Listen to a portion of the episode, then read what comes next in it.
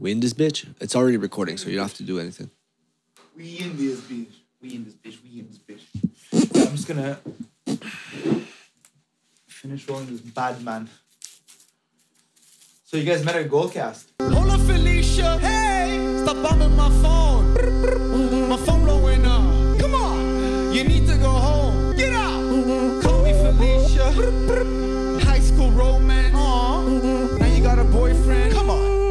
still a drug addict. Hold up.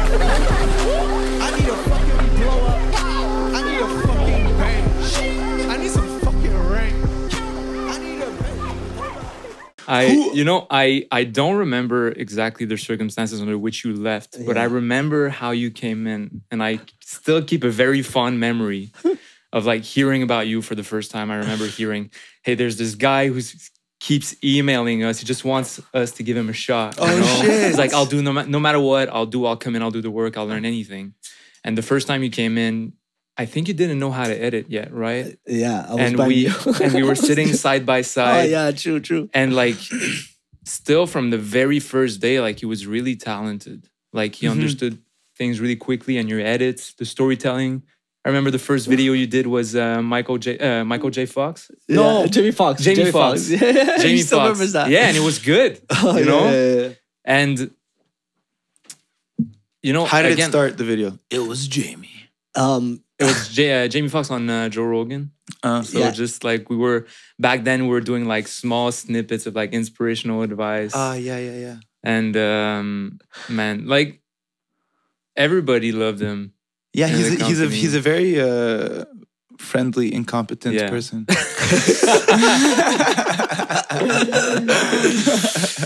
Speaking of but which, I was personally very surprised as well when I started this podcast with Sam, and he was just pumping out content, and my friends were like, "So yo, you like, you how how how you doing it?" I'm like. Yeah, I have a couple tricks up my sleeve. What do you want me to tell you? I picked up video editing, okay, and it's just like audio editing. You know what I'm saying? yo, Adele has But- the best role. I fucking yo, he just pulls up, just shares his personality, and then all the content comes out. you must be you must be like uh you must know me more than myself at this point looking at footage of us just like talking shit you must go through that shit a lot yeah, you know what i'm saying And, I see that there's I go through the audio you know but i don't go through the video Yeah. Anyways, um, yeah, for those of you who don't know, uh, I met Patrick because he was uh, the creative director at Goalcast. And if you don't know what Goalcast is, it's, uh, I guess, I want to say inspirational company, but they- they're content creating inspirational media company.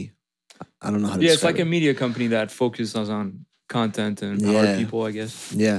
And good way of then and then you being the head guy there, because he was big man at Goalcast. And uh, essentially, he made them pop in. literally big man. This guy's like six foot four bro i'm telling Yeah, you. yeah, yeah, yeah. you could barely fit in the garage You're, bro. aren't you taller than me? No you tall are no you? no no no no. You're what six one? Yeah six That's yeah you see the way he's saying it you're what six one. Um, but you you're what six three? No i'm six one. Six What? one six two Uh, it might be the boots yeah might be the boots now put on the slippers Yeah, so you're much getting more... the full pool boy yeah, experience here exactly. we need to get more slippers, honestly. Yeah, yeah, we do. Uh, because I- look, Sam has little tiny slippers. yeah. I do, and it's embarrassing. I hope it's it's not on camera because uh, Uggs. yeah, I'm wearing Uggs essentially. But yeah, um, Patrick was you know dropping a lot of heat at Goalcast. He was making videos go viral, bro, like 100 million views I- on Facebook, and in like 2017, bro. That was like when Facebook was still hot. And he was dropping hits after hits, bro, nonstop. And then, uh, he, and then he kind of teach me the ways of how to cut a hit. And then I was cutting hits. And then, bro, Goalcast was just getting Cutting richer. hit says 13. And then the Goalcast was getting richer and richer.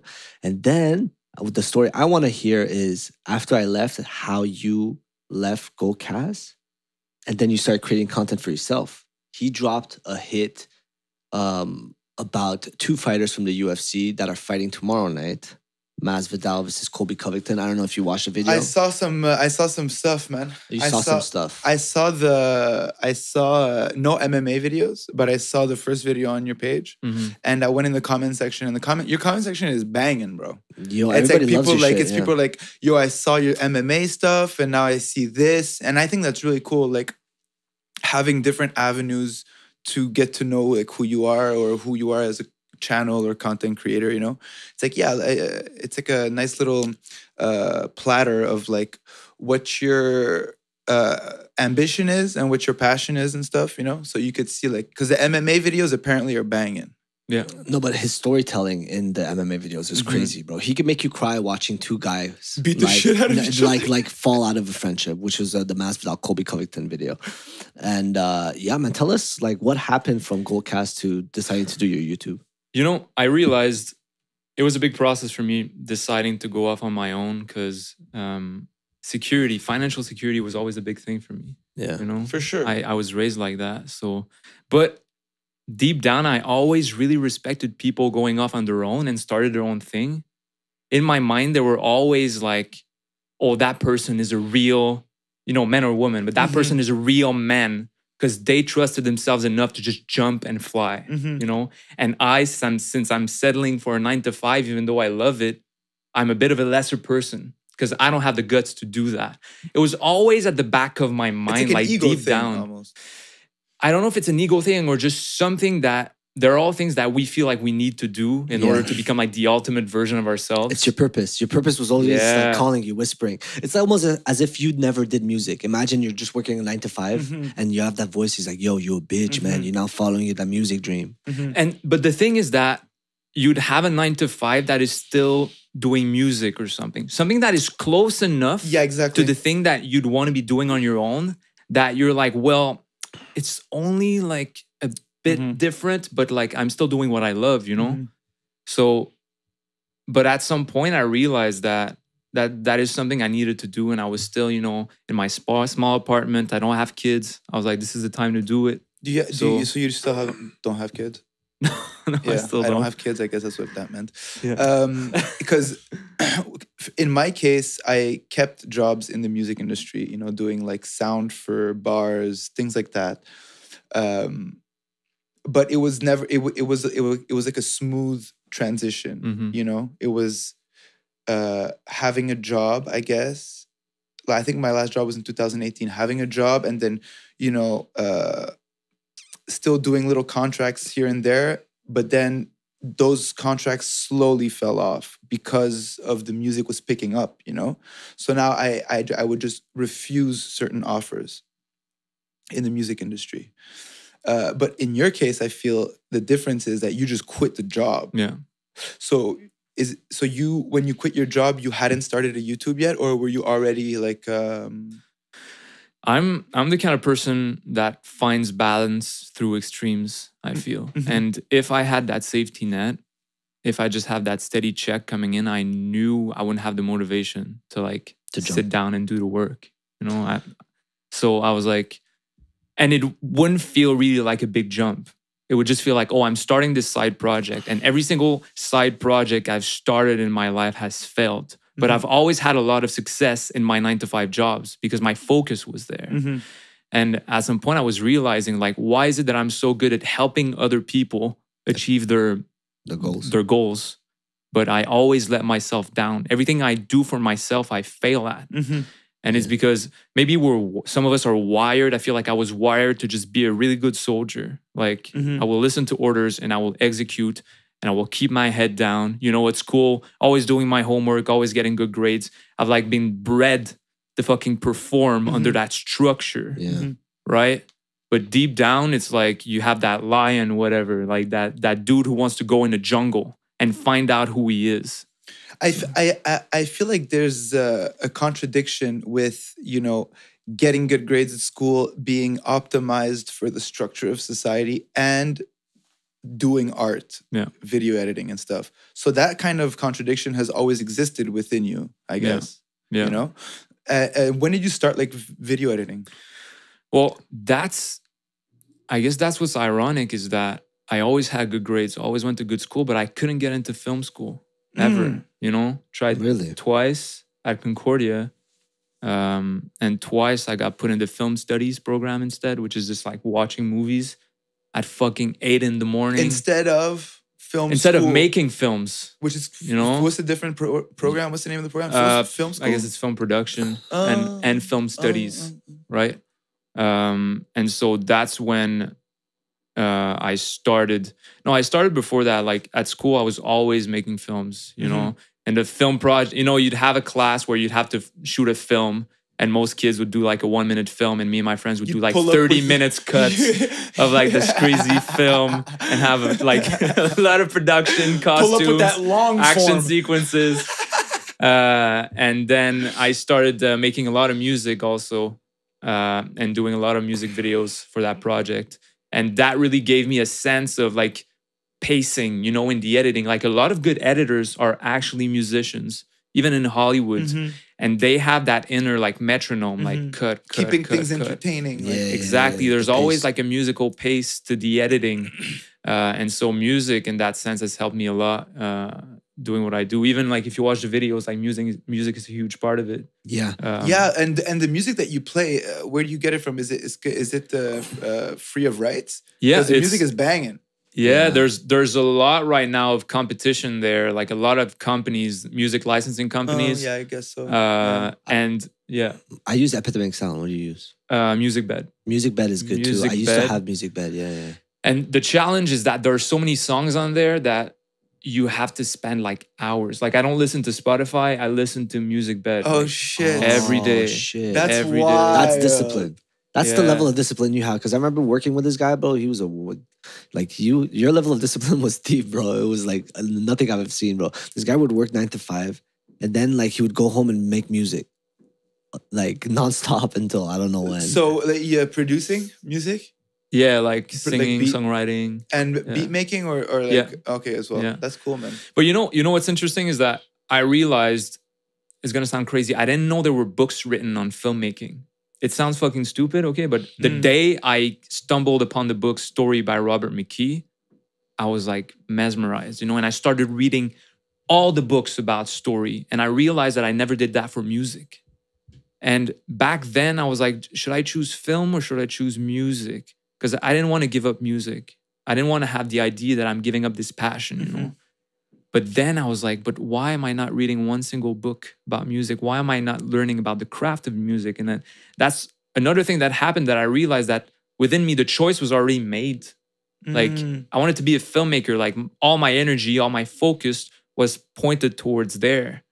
So uh, I started diving deep into storytelling and my music. I realized, um, you know, there's always this gap between the music you're making or the art you're making and, and, the person you are. or just like what you consider good music Yeah. Ah, like you okay. can identify what good music is Mhm. or what a good film is and then you make a film and you're the same person that can identify good from bad but somehow you still can't achieve the good that that, you want. that level of good Yeah. there's always that gap between Yeah, yeah, yeah. That's enough to uh, make people go crazy. honestly. Yo, it, do, it does make you go crazy. And I know every time I create trash, and I know it, I'm like, this is not as good as I know, bro. I know we're better than this. yeah And it fucking drives you crazy to the point that you're like, yo, I'm done. I might, I might, I might pack my bags. Pack your bro. bags, boys. Pack we're your done. bags, bro. We're done. or what's Yeah, what's we're done. even more heartbreaking sometimes is that uh, you make something that you think is good you're like i finally reached that level you know and then Yeah. three four months later a year later you watch it again and you're like that was trash Yeah. that was bad and then you start doubting every single thing you're like i can't see clearly what it is i'm doing Uh huh.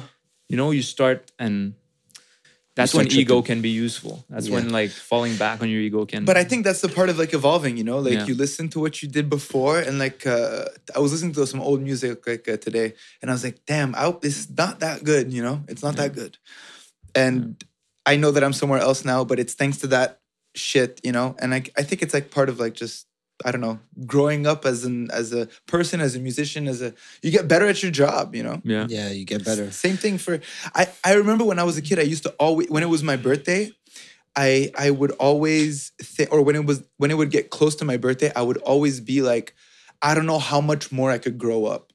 yeah Like I feel like I am the best version, and this is like me like fifth like 10 years ago, you know? I don't see how I could do anything better, you know? And then the next year I would tell myself, holy shit, how come I said that? Like I'm I'm somewhere else completely now. You know what I'm saying? And it would happen every single year. I'd be like, yeah, I think I reached it. I think I reached the peak of of, of who I am, you know?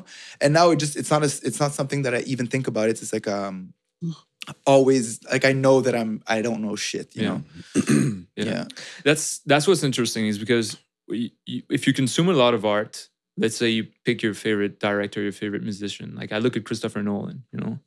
Um and you're like shit i want to be let's say the next christopher nolan. And just right there there's the trap. Because uh, you start reading on christopher nolan and you're like christopher nolan has been practicing being christopher nolan his entire life Yeah, for sure. since he's young he's obsessed with puzzles with He's mind obsessed games with Christopher Nolan. Yeah. And exactly. Christopher Nolan. Christopher Nolan. and you realize that he's always going to be a step ahead of you you know no matter how much you learn from him and story techniques or whatever and you realize that the only way you can be the best is by becoming the ultimate version of yourself of yourself, exactly. exactly and you can only go through that by finding out first who you really are which can certainly be accomplished outside of your art and is going to be translated to your art after but also doing a lot of fucking art on your own and finding out like what is it that i'm doing that is me you know and that takes a lot of fucking time Yeah, because man. it's easy to be impressionable as you get started and you're like, oh yeah, I'm gonna be that guy, you know, the, the next one. Mhm. And it's fucking hard to find out who you are. Yeah. It's fucking hard. It's funny you say that because uh, in the book, uh, in The War of Art, the author talks about that. He says uh, initially, when you start out, you're doing remixes of your favorite or the people you look up to. Yeah. Like, for instance, like you could take uh, this podcast as an, as an example, or maybe the music you create as an example. You'll, you'll try to remix your favorite shit or whatever inspired you until you, fi- you figure out um, who you are through your craft, you know? So everything is a remix of everything. That's how you start off Mhm. until you figure out where you're going, you know? Yeah. Um, I- I feel like one of the things that pushed me really to get into spending a lot of time, ridiculous amount of time making art was the fact that I, I, I needed to find something that I could do for the rest of my life that I wouldn't that I could die on, you know, like I wouldn't mind doing that until because I didn't I didn't want a job. I didn't, you know, and I'm like, even if it doesn't pay anything, I don't mind doing it because I love it. And it's way simpler. You know what I'm saying? So find a hill that you're willing to die on. Yeah. You know what I'm Yeah. saying? Like find a thing that you're just willing to hammer at for like forever and uh, keep your head down. I was never the type of person to be like, I want to be the next, uh, I don't know, like Timbaland or whatever. yeah. yeah. Get, I get inspired by these people, but I'm not like, I want to be the next Kanye West. Because Yeah. that's like a, I always imagine what would the worst thing that could happen, really. Yeah. I heard something that really resonated with me a few months back. Uh, you know how we say, like, find your passion? And I heard that the meaning of passion, actually, most people don't understand it correctly. Passion means to suffer. You know, if you Mm. think about the passion yeah. of the Christ, you know, it's about the Christ, like getting crucified and Ah, shit. That's so and actually meaning like find your passion means find something you're willing to suffer for Uh-huh. and it takes all its meaning when you realize that suffering is the only fucking constant that you're going to experience in life like we're all going to go through suffering Mhm. but if you can give a meaning to that suffering if you can direct it towards a passion Mhm. direct Yeah. it something towards something that you love like a lot of like broken artists make good art because they suffer because Yeah. they're broken right they redirect it it gives a meaning it gives a use a purpose to their suffering so um And their suffering liberates everybody who listens to the music. Yeah because they're like, oh shit, I'm, I'm not the only person going through this, you Mhm. know? yeah So uh, I guess that's what what's beautiful about it, right? That's completely nuts. sometimes i think about have you guys watched harry potter or, or read I've it watched Back in the not- days, yeah, yeah. long time ago. Like, I'm Do not you- the biggest. Like I'm a fan, but Yeah. I, I don't know much. you Yeah. know about how voldemort um Who? No, I'm The- joking. he becomes immortal by like splitting his soul in in like s- horcruxes, des horcruxes, or whatever it is in English. Like okay. he, he splits in his soul into several different objects. That's how he can be immortal.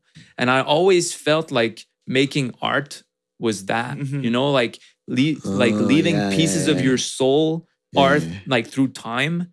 That that's how you kind of live forever. Yeah, you know, yeah, yeah. like you can listen to a song that you made, let's say five years ago, and that piece of you five years ago lives I'm forever. like, oh, that's trash. But you know, like like you were saying, like uh, it's a piece of yourself, and then you look back at it, you're like, it really wasn't that good. So is it safe to say that who you were back then wasn't that good? You know what I'm saying? I don't know. if know. it's a piece It- of it- yourself and it's like your soul and your thing, and then you look Yeah. at, back at it, you're like, I don't like that version of me. You know what I'm saying? It's a it's a weird thing. Anyways, Or, or you could look back and be like, oh shit, this kid was onto something, man. yeah. I mean, there's also where the piece lives, right? Uh, they say that a film is just shadows on the wall without an audience. Mhm. So the film, the piece of art, really exists exactly. in the mind of people.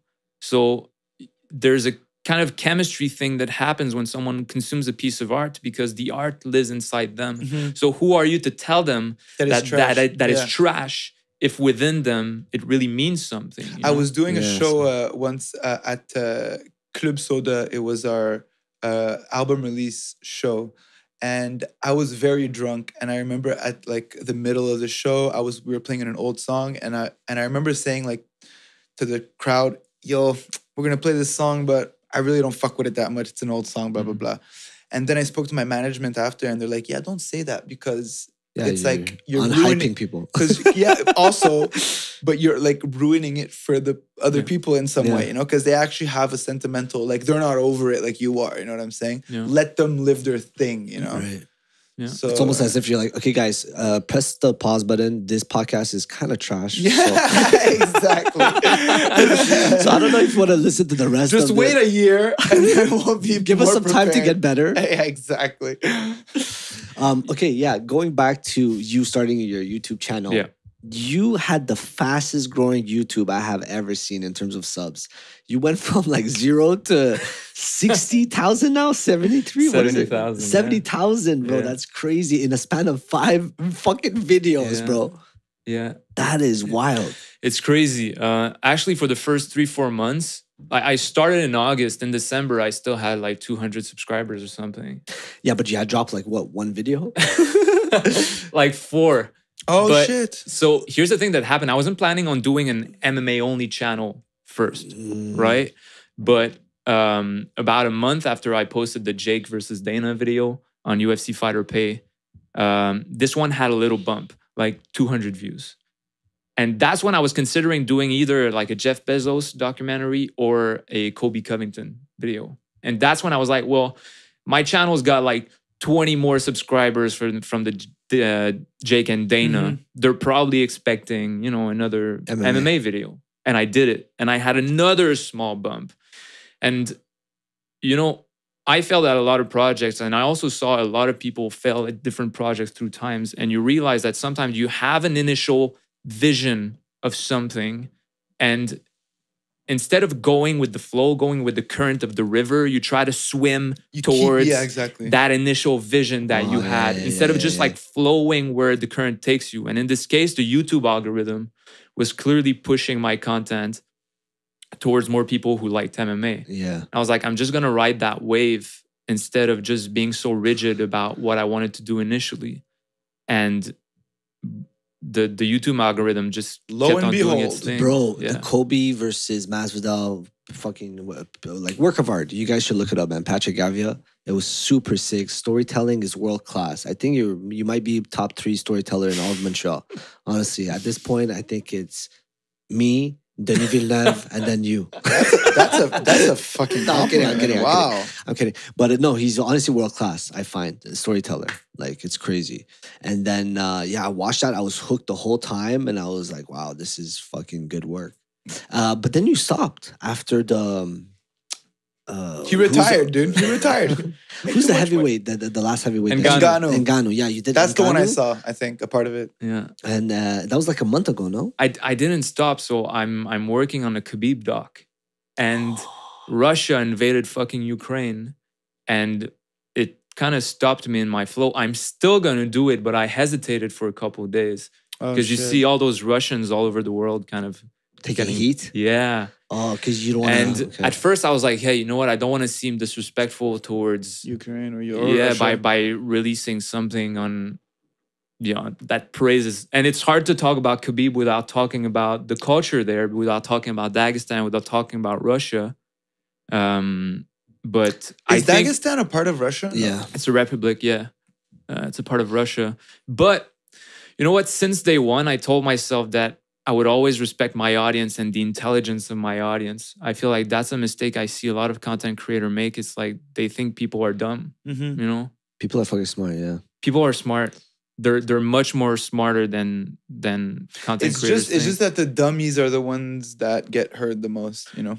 Because yeah, and they're they're often the ones that are the most vocal. But Mhm, exactly that's what um, I mean. Yeah, it's what's like uh, counterintuitive a bit. yeah, but then then what you do something that offends them and they just leave or whatever you know Yeah. and then you're kept with the people that are like you and that you know they can think at that higher level so i don't think for instance releasing a documentary on khabib is an endorsement of the attack on ukraine No, of course not. You know? exactly. No, it's definitely not. especially since the story is not on that Absolutely not. But Yeah. it- yeah, it's it's almost there is history there, but you can't help that. But uh, do you feel like uh, are you gonna make edits to the video? yeah i made some yeah because putin was in the fucking video Oh, now, no what's way. ironic is that, and that I'm gonna keep it in. After Khabib jumped in the crowd, you know, after Conor, He saw Yeah. Putin. Yeah, he yeah, was. and Putin was like, "You can't, you can't attack people Yeah. randomly Oh, like you that." use that as a Fuck, oh my sure. god, that's such an analogy. of, Yeah. like, Because you know, we always have that friend that gives us advice they don't listen to. Yeah, dude. you know? Yeah. It's like you can't attack people like like like Yeah. that. go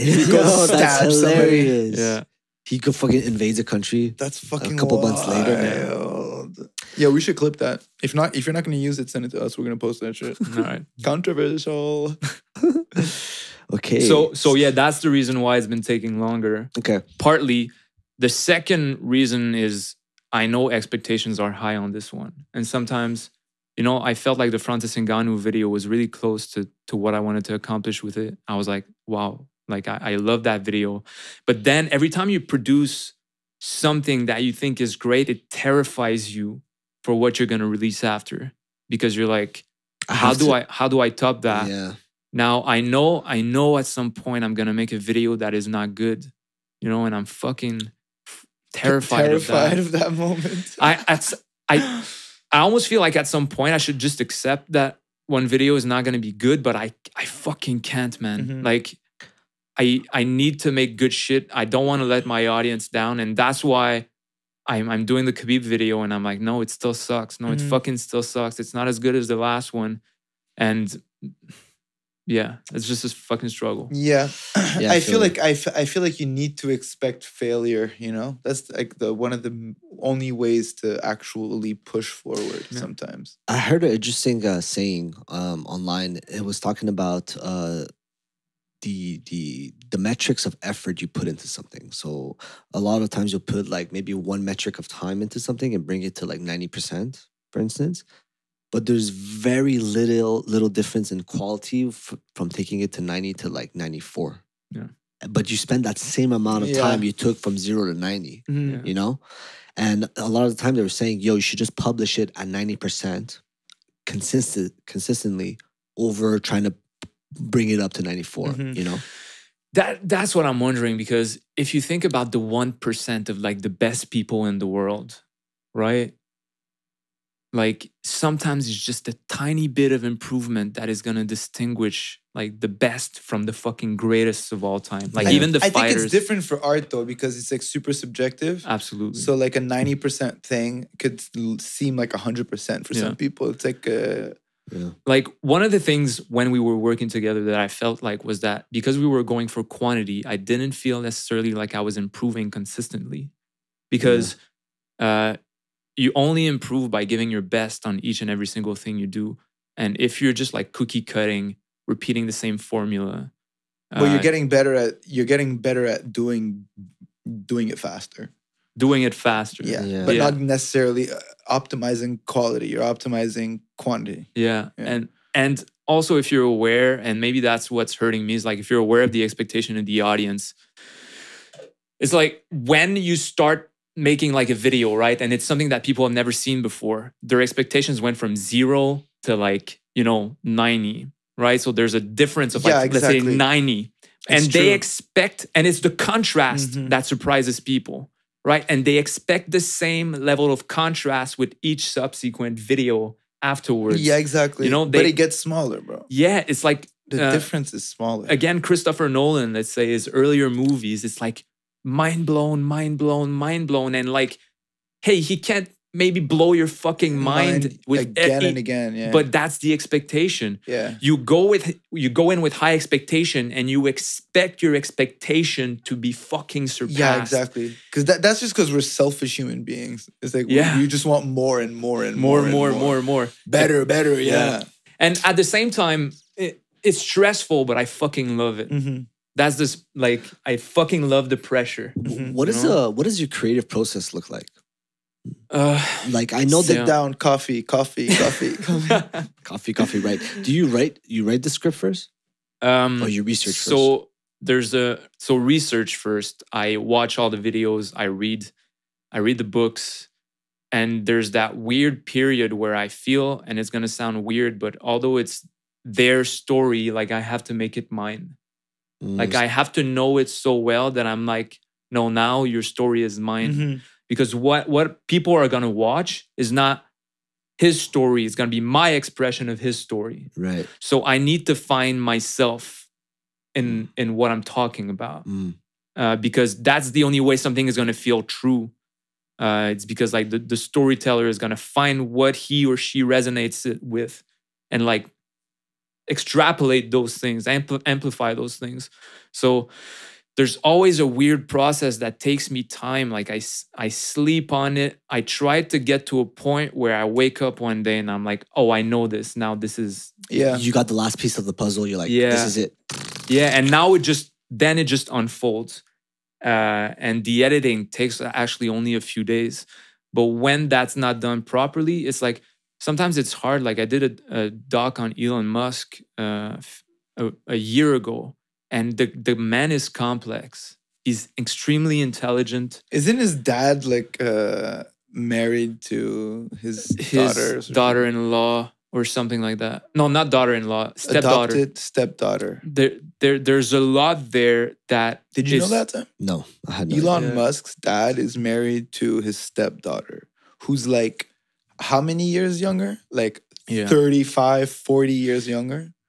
So, so, so his father got with a lady who had a After he- daughter. Who Yeah. already had a daughter. Who already had a daughter, and then he's like, "Yo, fuck this old version. I want the fucking Ma- new 2.0." Dad even think of that. You have to dump the mom first. yeah, you gotta dump the mom. Be like, "Yo, I want the newer version of you." Fuck this. God damn. Talk about optimizing love. Yo, that is fuck. Yo, I, I- as a mom, imagine how you feel. You're like, what? You stop dicking me down to dick down my daughter. and you have family suppers, and I, imagine. and I have to be like accepting of this because Yeah. I want to support my daughter. oh my God. You're so confused. Unless you get a huge divorce and you get a huge sell- settlement, you know? to look get- the other way to look. Yeah, take my daughter, give me a hundred mil.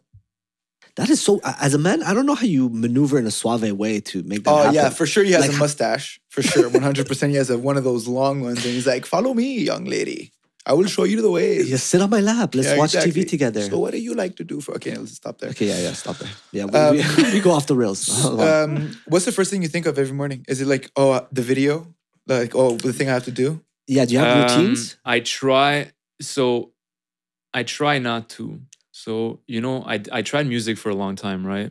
To a point where I had goals which I was constantly not achieving, and it started, and it turned something that was a passion for me into a burden, into a stress, and I started hating music for it. Mm, I f- that happened to me in the past, you know, where you put so much pressure pressure on yourself to succeed at something that you start hating the very thing that you loved in the beginning. And Yeah. and f- when I when I dove into that project, I promised myself I wouldn't do that. I wouldn't put so much pressure on myself. Which project? The video? the YouTube, Video his, YouTube, process, yeah. his new YouTube channel. I even told myself like, hey, I'm not gonna make money for two years, it's I might- fine, yeah. and it's fine.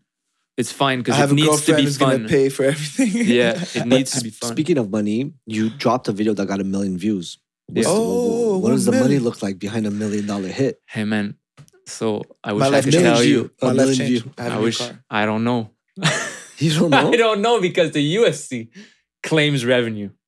off your video? Yeah. They must Oh, make because they took the copyrights. So here's the thing, they man. must make so much bank. So many people are Because you making use the footage of the UFC. yeah. Ah. Hey, you know, I would love to sit here and like victimize myself for it, But but, you But that's But some the good UFC footage. the UFC puts that disclaimer at the start of every single piece of content that they make, What's and the like disclaimer look like? Copy. This is copy. it's like yeah, you can't use any of this. Uh, it's protected by Zuffa, and so I can't like see this, take their content, and be like complaining about it. I knew the rules of the game going in. How much percentage did they take? they took hundred percent. He dropped a video that got a million dollar, a million views, and got nothing in return. And how much would a million It's, dollar? but it's uh, not true. I got views nothing. It's not not true. I got nothing. Ad revenue? No, not even. I, not in terms of money, but like ad I get. I get, I get an audience. I get people Yeah. come across the content that I form relationship with, and Yeah. I'm in this for the long term. Yeah. Yeah, but Right. that's not money, bro. No, no, no. Yeah, but it- I can't worry that much about money right now. First, I wasn't worried. Uh, I didn't expect to make money for two years. What I wanted was an audience. What what I wanted was people who would watch my content and be like, "Yo, every single piece of content that get, this guy makes makes me feel strongly, makes me feel good." Yeah. And my long term goal is making movies. So the day, let's say I release a movie, man, I, I don't want people to think twice about it. They'll be like, no, I'm going to the movie yeah, theater yeah, and I'm yeah. watching this, what this guy is doing. this is a Patrick Gavia piece, bro. We're going. I feel like uh, I feel like you have like the passion of a of a musician. You know, like I'm just gonna give it my all, man, until I die, dude. But, But- it's like it's like musicians are like that. I feel you know, like Yeah. very very passionate about their work. just creative people, probably. yeah. Yeah. Wow. But Huh? also, you know, the, the UFC claims the ad revenue, but you I'm asking myself, hey, I got people's attention. There are other ways you can, you know, make a living off of that. I'm surprised the UFC didn't reach out to you, because I've seen better storytelling done through you than through the UFC Mhm. about the same fighters. I was like, oh shit, he's hitting it on an angle that I've actually like never heard Yeah, but of. maybe the UFC doesn't want all that attention on certain aspects of fighters' life because it is a promotional company at the end of the day. yeah, they, they want to market it properly, but the fact that he hits it on an angle that's almost more authentic to the actual fighter or yeah, the but person. it's it's it's like, but you know, for example, the Khabib Putin thing, the UFC didn't make a thing about it. You know, what yeah, I'm they saying? can't. They, They can't. can't because they don't want to, right? They can't so like, touch politics. So like the UFC is all about like certain angles, things like that. You know, if the UFC would approach you and and to ask you to make content for them, but to change your like I Your guess ways. artistic integrity, I guess, Yeah. would you do it? I never do it. You wouldn't do it. Let's say the- the- Change change my artistic integrity, meaning like uh, change the the type of content that you make to more tailor better No. to their audience. No, so I, you know, I liked my job that I left.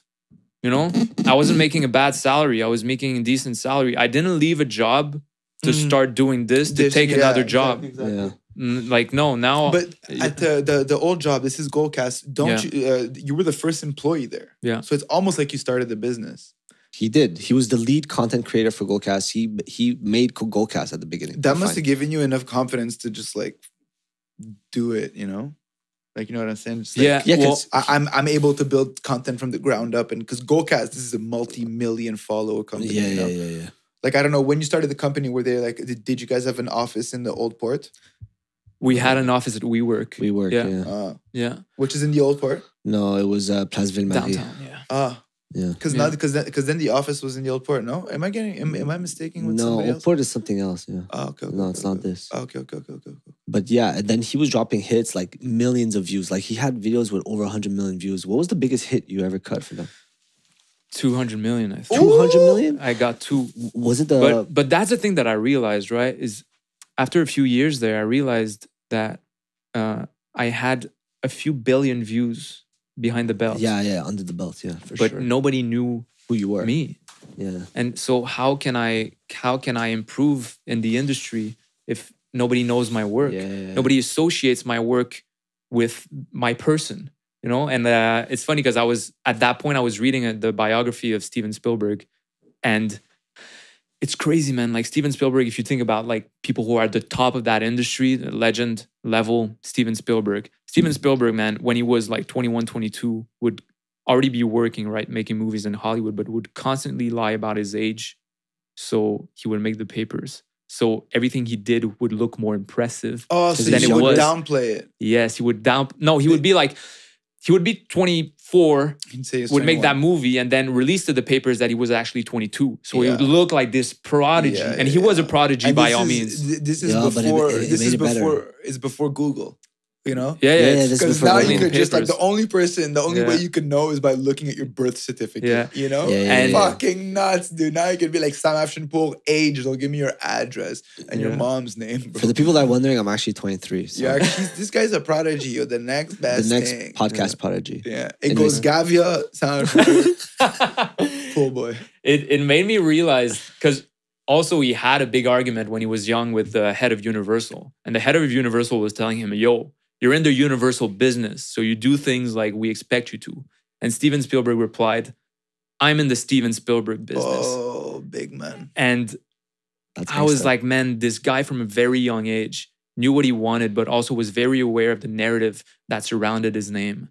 And it just it just shows you that people who come at the top, man, like everything is calculated. Like they know what they are doing. It's not all chance. It's not all luck. You know, it's it's not. I, I I don't think it's that calculated. I think it's a lot of like those legends. What you hear is like they don't give a fuck. You know what I'm saying? And I feel like as an artist, when you start getting into the music or sorry, just the entertainment in the industry, and you start getting a job, you're like, oh shit, I like the money.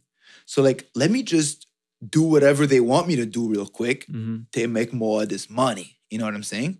But like people that really don't give a fuck, they'll be like, Universal tells me like, hey yo, pool boy, like you have to do this and this because we gave you the money. I'd be like, and let's say pool boy says, go fuck yourself. It's the pool boy show. I'm a big man.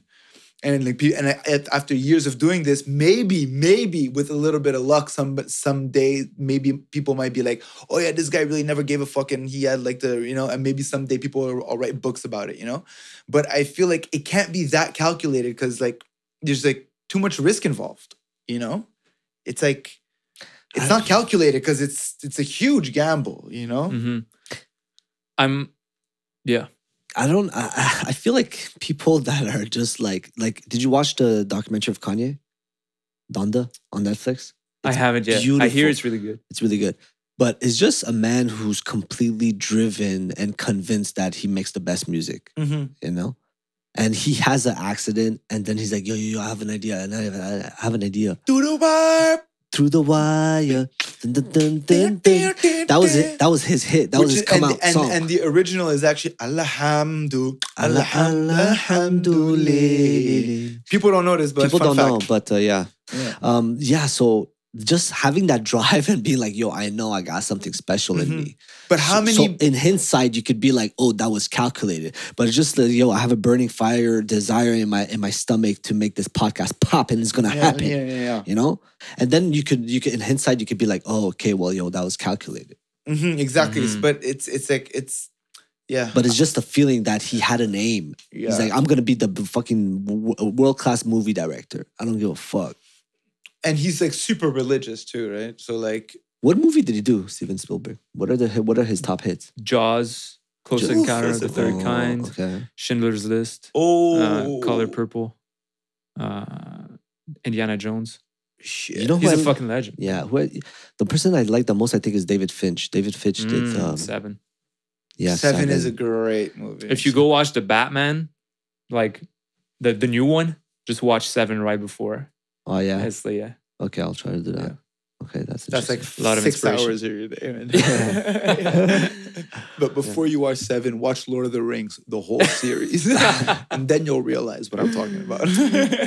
okay. So so you don't have a time frame when it comes to like posting content on your YouTube. You just go with No, like man. Like, like wanna- whenever it's done, it's done. I post a video when I think it's the best When it's I the can best. do. Because right now you have five videos. But on he's at seventy k uh, followers. When did it pop? It popped, I think, with Colby December. Masvidal. Colby and Masvidal and uh, Dustin Poirier, which I posted Which a was- week after it started popping. Which was this December, like a couple Yeah. of month, a couple of months ago, basically. Yeah. Four months, six months, six months ago. Yeah. S- s- So the longest process of your creative pro- uh, process is the research. The research. say? Research. So you really dive in like with books, like Yeah. not yeah, just how do you watching do your videos. research? So um, right now, I'm working at uh, finding people to help me actually with that process. Um, but how I do my research is, you know, you, you try to come up with stuff that helps you do it faster. So instead of reading books, you're gonna go in Audible. You're gonna try to find a book. You're gonna put it like 1.5 speed. Yeah, When something is interesting, you're just gonna put that. pause. Uh, you're gonna put that uh, ton signet. là. Like a like Oh, a marker. like a like a That- like that a, marker. Like a bookmark. yeah, yeah, yeah. yeah. Marker. Then when you put the marker, I just write a few words and then I actually buy the book on a tablet and I just write the words that happened where my marker was so I can read that paragraph again and put it in the video. Mm. Um, because 1.5 speed is a genius idea, though. I do that a lot with Yeah. podcasts too. Oh, sometimes. If- and if you're doing and if you're doing it on YouTube, you can put it at double speed with the subtitles. So if you read and listen at How the do you same time, even? I smoke too much weed for to that that quick attention, room. I'd be like, Yeah. Uh, but it's it's really the part of the process that you can't skip because it's gonna come back and bite you in the ass when you edit. If you don't know the story, if there are Mm, plot yeah. holes, if you don't know where you're going, it's really gonna take you much more time Mm-hmm. afterwards when you have a first cut and you watch it and you're like, this is shit. It doesn't work. Uh, if you know the story, at the tip of your finger, it's much more easier to be Mhm. agile, you know, Right. navigating Yeah, that yeah. story. Okay, okay. okay. Uh, but it's weird. It's like uh, part of it is like yeah, knowing on paper what it is, but another part of it is like fucking dreaming about it, waking up one morning and feeling like you have an emotional grasp. mhm. Also, yeah, the yeah, story. exactly. You need to sleep on it, like. Yeah, yeah, Yeah, I, I always do that now. I always sleep on a video edit. Because you cut it the first time, you're like, oh this is probably not that great. Uh-huh. Let me go to bed, wake Yeah, up, exactly. and like retackle it. I, I feel like I've learned to give my projects like space to breathe, you know? Yeah. Yeah, Be like, hey, yo, how about let's not dive into this too quick, you know? Sometimes, sometimes you need time. Sometimes Yeah. it feels like uh, the story are like all like pieces of bones of a di- dinosaur, like Mhm.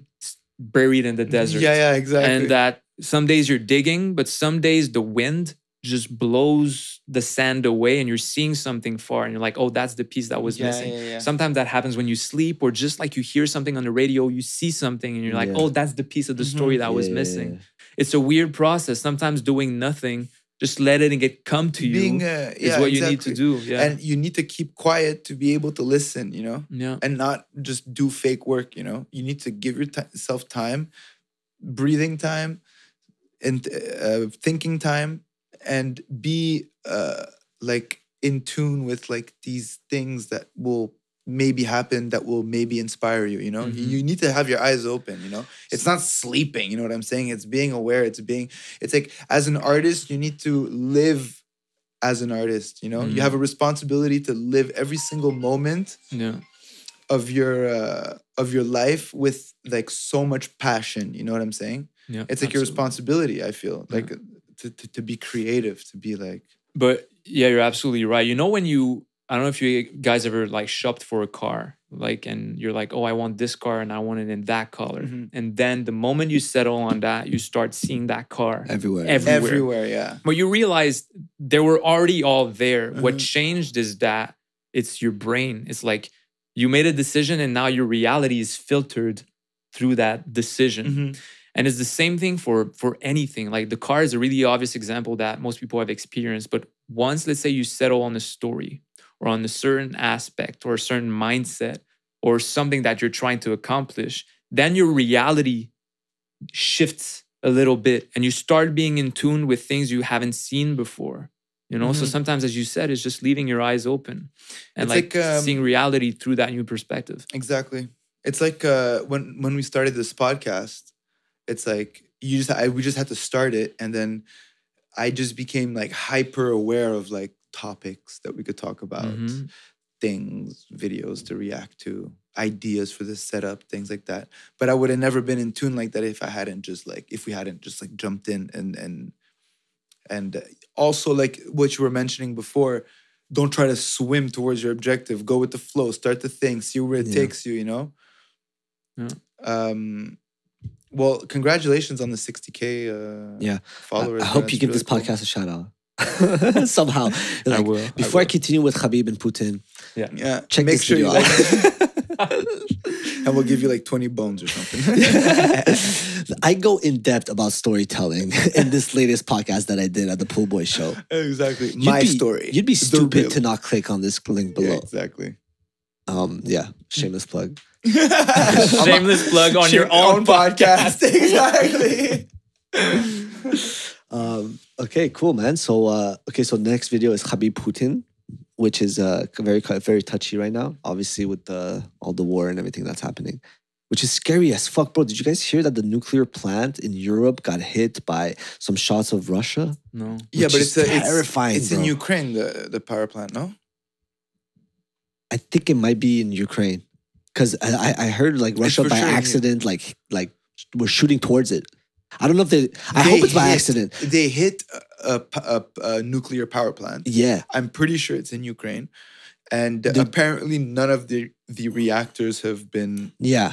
hit. Apparently, apparently, but apparently, it's But they say whatever the fuck they want, really. yeah. We we wouldn't even know if it's true. We wouldn't even know if it's propaganda. Yeah, it's true. Um, but the thing is, apparently, it's ten times bigger than Chernobyl. So if that shit was to go off, bro, we'd be fucked, bro. Like, forget your dreams and aspirations about storytelling, bro. You gotta pack your bags and get the fuck out of here. yo, you gotta yo make a sandwich. You can put it in your backpack and yo, let's like we're leaving. Let's move. Let's we gotta move, move. bro. I don't know where the fuck we're going, but that Everybody's going to LA. Everybody's going to LA. That'd be so devastating. But Yeah. it sucks, man. It sucks for Ukraine is that yo, they had dreams and aspirations like us. They had to pack the bags and fucking dip. Yeah. And as a man, like you get to the train, you're like, I'm gonna go with my wife. They're like, no, here's an AK. You're going back in there. You're like, you get an AK. You're like, shit, I'm an IT guy. I don't know how to Yeah. fucking shoot a gun, bro. I'd shoot myself in the leg, 100%. I'd be like, I did boo boo and my leg. I need to go home now. oh, that's how you would sabotage the system. Shoot myself in the foot. You want to fight with us? So Patrick Hell and I get a fucking AK. Shit, I have a podcast to do. Sorry, I'm busy. E, e, got busy. Gotta go.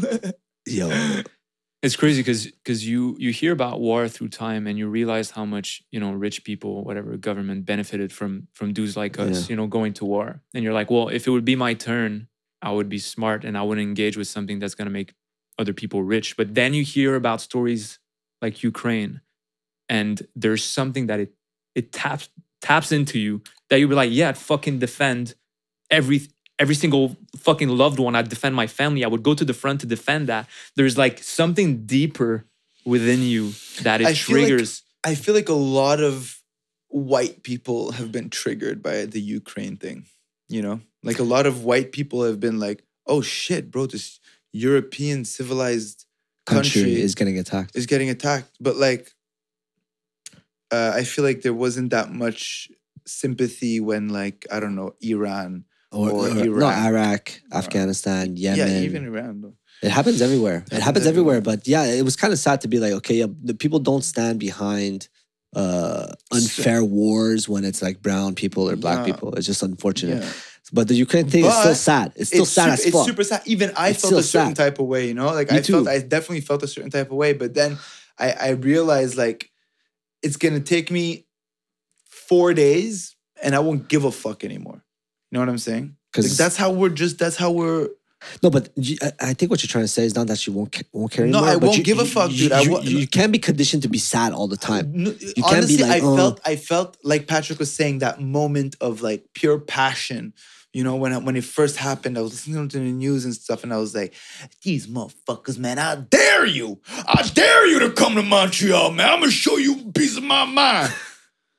but like, I know for a fact, like 15 minutes later, I was probably in the bas- bathroom masturbating, you know, or smoking a joint or something like that. Just not giving a fuck is what I'm trying to say.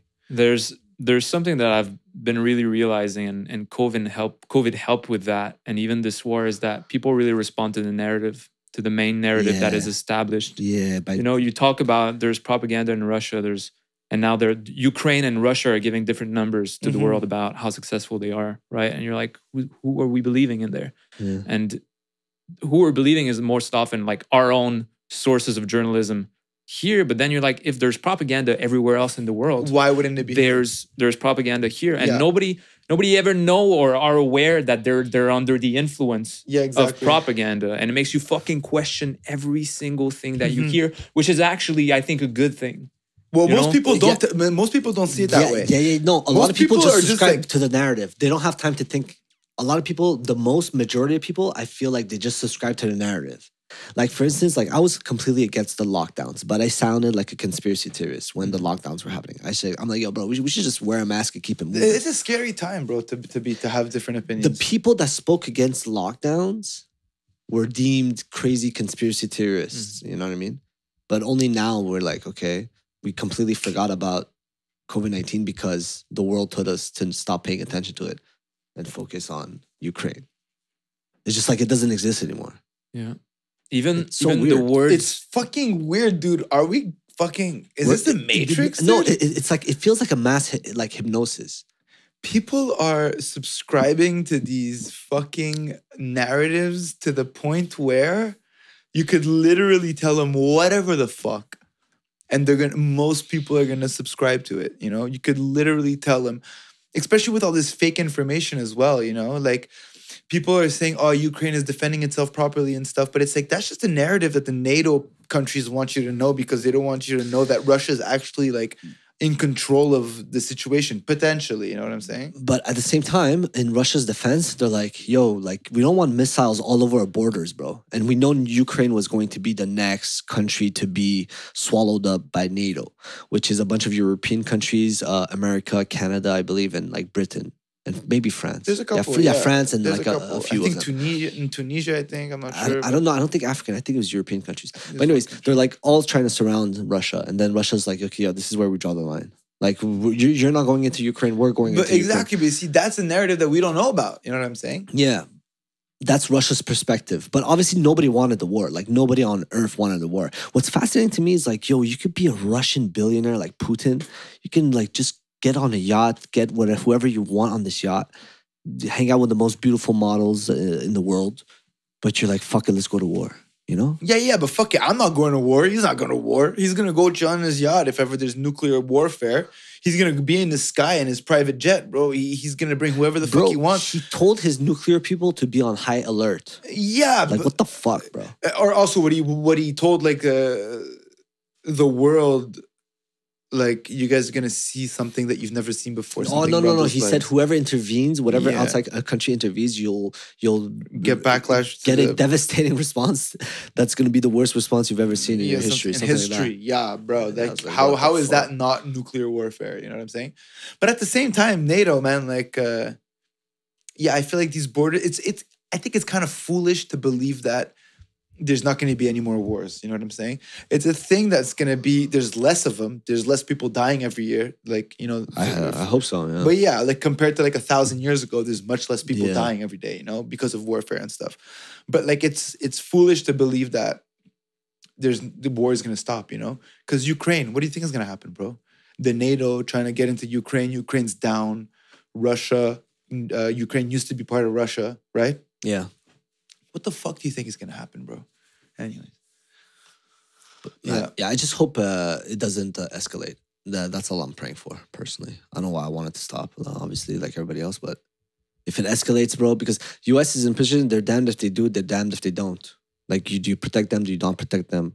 Like, what, what the fuck do you do? what I find fascinating is the amount of like propaganda on like TikTok and on Instagram and all these like platforms. Like I, i'm getting suggested videos of, oh look at this uh, fighter jet uh, shooing away a Russian fighter jet, and it's like a video game, or like or like a or like a.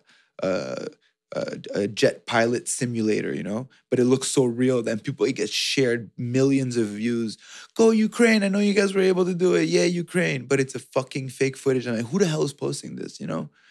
Like people- fa- farms, bro. Like Russia is like the number one propaganda machine. And I don't even know who who's doing this propaganda. It could be it, it could also be the NATO countries, you know?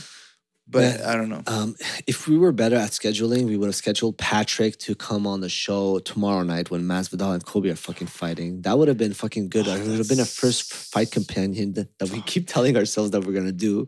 If we just take a little look at the UFC schedule, we could have booked it at a different God time. damn it. He became famous because of that fucking video, and the All fight right. was tomorrow night. Well, we're gonna do a fight companion and we're gonna pop off. um, predictions. Colby. Kobe. Oh yeah, I like to think that Masvidal is gonna get just it's gonna be a I- boring fight. no, the, the thing the thing about Masvidal is he has creativity on his side. He gets taken down, bro. He will get taken down. There's no doubt about And that. he's not gonna Colby's get the, Colby's the better wrestler, and he's gonna wrestle him down. and he also has um, better cardio. Yeah, I feel like Colby's gonna put a crazy pace on him. Yeah, yeah. yeah. But- Masvidal. I wonder what the odds are. What the official odds are. But I like to think that Masvidal is gonna pull a surprise. I know everybody likes to think that. I want to think that. Also, what I think is completely insane is the fucking picture they decided to take from Mas or like the, the edit, you know, the Photoshop edit of Masvidal's. abs. Yeah, his whole jawline, everything, bro. His, he looks like a Greek god, bro. This guy, he doesn't look like that. He probably has a beer belly drinking fucking tequila all day or some shit. Yeah, like Colby was talking shit. He's like, "Yo, your fucking abs were fucking uh, photoshopped." Photoshopped. But yo, more than the abs, bro, he looks like a completely different person. He looks like he's They, they're probably the guy who was doing it overdid it. He's like, Well, "Oh, I got this UFC gig. Watch this." you can't tell me that the whole UFC staff saw that and was like, perfectly fine. I don't see anything wrong with this. You know what I'm saying? But maybe the UFC They're staff, down, maybe the UFC staff is so disconnected, and they're like, uh, like, uh, they don't care that much about Masvidal. They're like, "Oh, the poster looks good. Yeah, you should totally post it." Like, you know what I mean? Oh, I like that guy. Nice hat. It, it- it- it's just a, it's like a soccer mom that does like HR or something. She's like, "Oh, Josh, you did great." Do you, Really? you know, like- fucking HR jokes. I love them. Do you think um, this is gonna beat pay per view records? Mm, I don't know. I I I just think it's so corny. Like Apparently- two old friends become worst enemies on UFC. What but it, it? but it, it, it, it is a true story in a way because Colby was told that yo, if he continues his ways, that he's gonna get cut from the UFC, and his ways was that he was a boring fighter. Like people wouldn't tune into his fights, so he had to become this villain and then start talking Mm. shit. Like yeah. Colby, what Colby is doing is definitely an act, but the beef between the two of them, that's where I'm not sure. That's real, bro. I saw, I listened to the press conference Yeah. and it was here. No, but the press conference was super theatrical. Yeah. Like the way they were whisper to each other while Yeah, Dana was the mic. answering, it felt a bit too much. yeah. That really, after I saw that, I told my girlfriend that I think it's, I think it's made up. I don't think it's real. I think they're faking. And we'll see after the fight, depending on how the fight ends, what they do once the fight is over. That they fucking hug it out until like, I, I think they're gonna hug it out. Yeah, I they, don't they, know, I they think- won't even have a choice to hug it out because the because the fight is gonna end and Colby's gonna be hugging Masvidal on the ground. No, ground. but they might That's try how to the set fight up- is gonna end and go beep. Okay, good fight, boys. Get up. if it doesn't end with a knockout, they might try to set up the next one or They- the trilogy. Eh, like Co- Nope. Covington is super smart because he's already setting up the fight against Dustin Poirier while promoting this one. Yeah. You know, that's what he's doing. I don't I don't think Dustin Poirier would get into that, but he's already saying like, "Oh, I'm the father of your daughter," and calling Yo, him Colby out. is on a different level when it comes to trash talk, bro. He's, He's yo, he's like uh, his Rude's like- coaches. his coaches are Brazilian, and he keeps calling Brazil a dump. yeah, I know. I And know. his coaches are Brazilian. I'm like, yeah. how do you get and away he's with really that? like, yeah, yeah. It's fucked. Fucking wild. It's crazy what money's gonna do to people, man. But um, he probably told his coaches, he's like, "Yo, I'm just gonna talk shit." Of course, Don't take it dude. Of course. And like they're and his coaches are down because they're getting paid. They're getting paid more. But apparently, Colby's not getting any pay per view touch on this one. Apparently, Is Masvidal? he's getting a flat rate. yeah, he is. It's probably something they negotiated in their contracts. Of Right. course, Masvidal, bro. That's that's the thing. He's a star, even though he's not like he's not. He's he's he's he's game, obviously, but like he's not. uh I don't think he'll ever. Yeah, I think Colby Covington definitely has a more of a title shot. Hasn't he already had two title Yeah. shots? Co- They Colby? both had two against Usman. Masvidal had two. it's yeah, he took in He the, the first one. He took it like last minute. After Oh, yeah. I don't, Yeah, I I don't six remember days. Six that. days. six days and basically spent the entire like fight getting his toes thumped. Like Yeah. Usman would keep on fucking stumping his Yeah. toes, and then Masvidal said like, "If you give me a full camp, I'm gonna destroy this guy," and he got knocked out. Yeah. you know what? that's crazy that he got knocked out in the second fight. He got knocked the Yeah. fuck out. It was such a piston. It was just a. And Yeah. that's what I'm wondering for this for this fight is because Masvidal never got knocked out in his, entire career. That was the first time he got fucking knocked out, and coming back from that, that's a big question mark because you can only take so many punches like that. yeah, you become more Yeah. fragile. like Colby Covington never got knocked out. That means like in your career, you probably got only a few of those that you can take before it only takes like, you know, I was playing football before, right?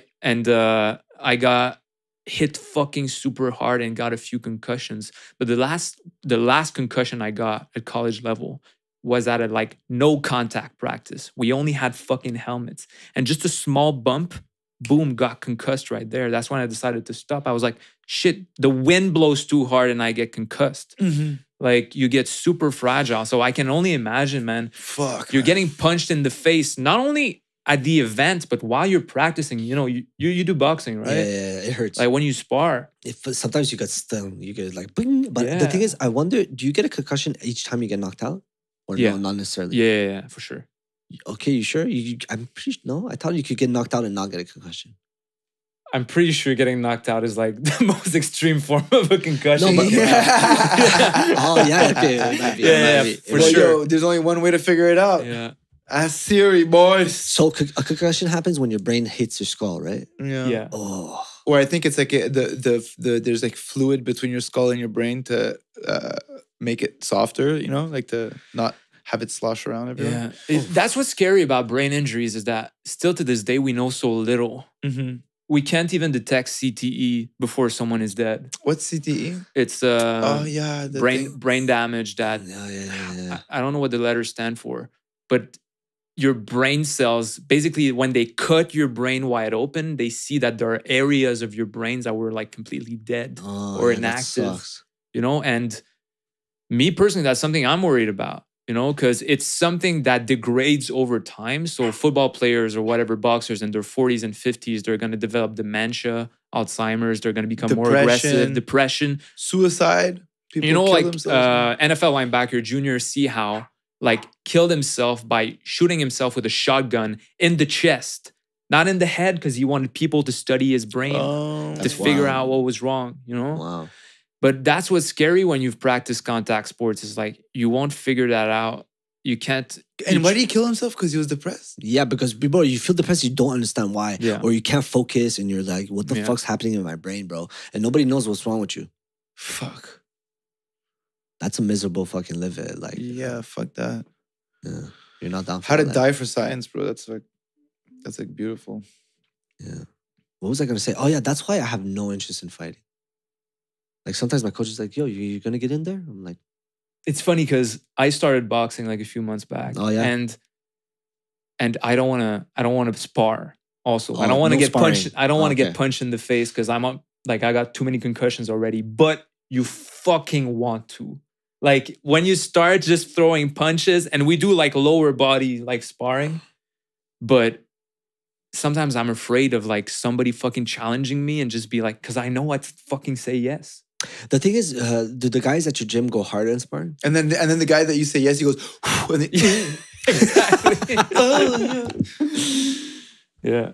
Uh, do the guys go hard at your sparring? Uh, no, not really. Exactly. Like me too. Like guys don't go crazy hard. Sometimes you get you get stung. Sometimes I get stung by girls because I like underestimate. I'm like, oh, what you gonna push? You know, they're like hundred pounds, but yo, the girls when once their technique is good, it hits hard. hmm Like even a, a hundred twenty pound girl could like So hurt what- you. What's good technique? Like uh, throwing a proper punch with the proper weight, body weight movement. So what is it? It starts with like your hips. Yeah, it's essentially it's like like turning your body with with, with your with your arms. So like this. Yeah, it- it- yeah. It's almost like yeah. There's exercises where it's like, yo, pretend like you're hitting with your fucking, uh, you know. So you really you're really putting your weight into the. How am I doing, coach? Am I winning this round? Don't fuck with me, man. Take this. I can go Super Saiyan. Super Saiyan. Super Saiyan. So yeah, technique technique over everything. But speaking of sparring, I'm gonna go to sparring tonight. Hopefully, I don't get fucking concussed with all this concussion talk we've been. Get your about. ass whooped. Get my ass whooped. Get your it ass. humbles you, bro. It's good for you. I think everybody needs ass whooping. Sometimes you, you know, Jiu-Jitsu does that really well. ju- yeah, jujitsu humbles the shit out of Yeah. you, bro.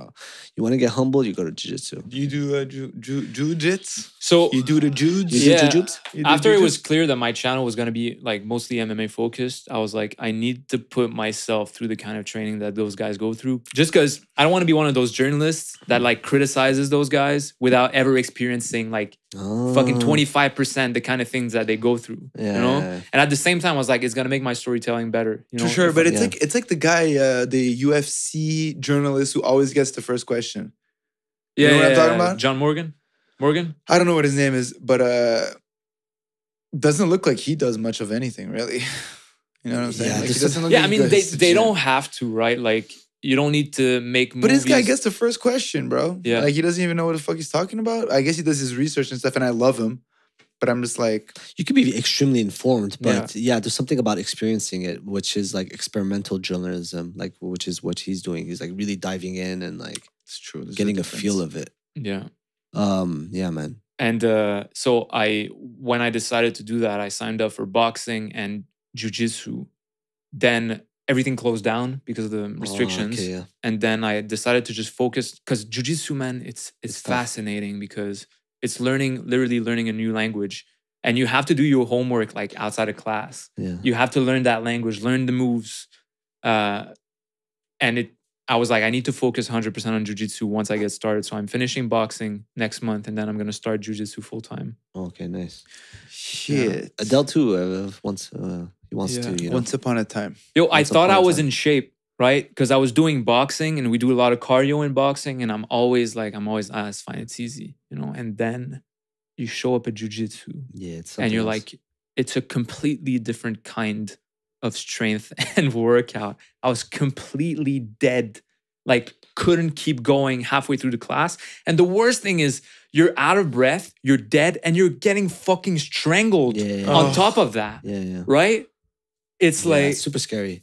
Sometimes Yeah. there's a guy laying on top of me. He's heavier, bro, and his shirt is on my face. I can barely breathe. I'm just, like, and I you a like, mouth take me now, take me, God, Jesus Christ. Yeah. and, and I had a mouth guard, and uh, as of late, I've been just vaping heavily. But there's this, I had a jujitsu, jujitsu session I talked about last time. I was just like, yo, I need to stop vaping, bro, for a bit. Because so you don't have your vape? I don't have my vape. Shit. That's good on you, man. Things are changing.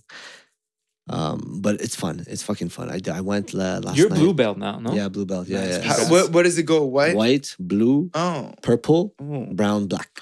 Damn. Yeah, So, like, realistically, to get your black, how many? Uh, like on average, I would say it's like a ten year journey to get your black belt, depending on how like good you are. Like uh, the current black belt, the, the there's some black belts at, at my gym that got it in less than that.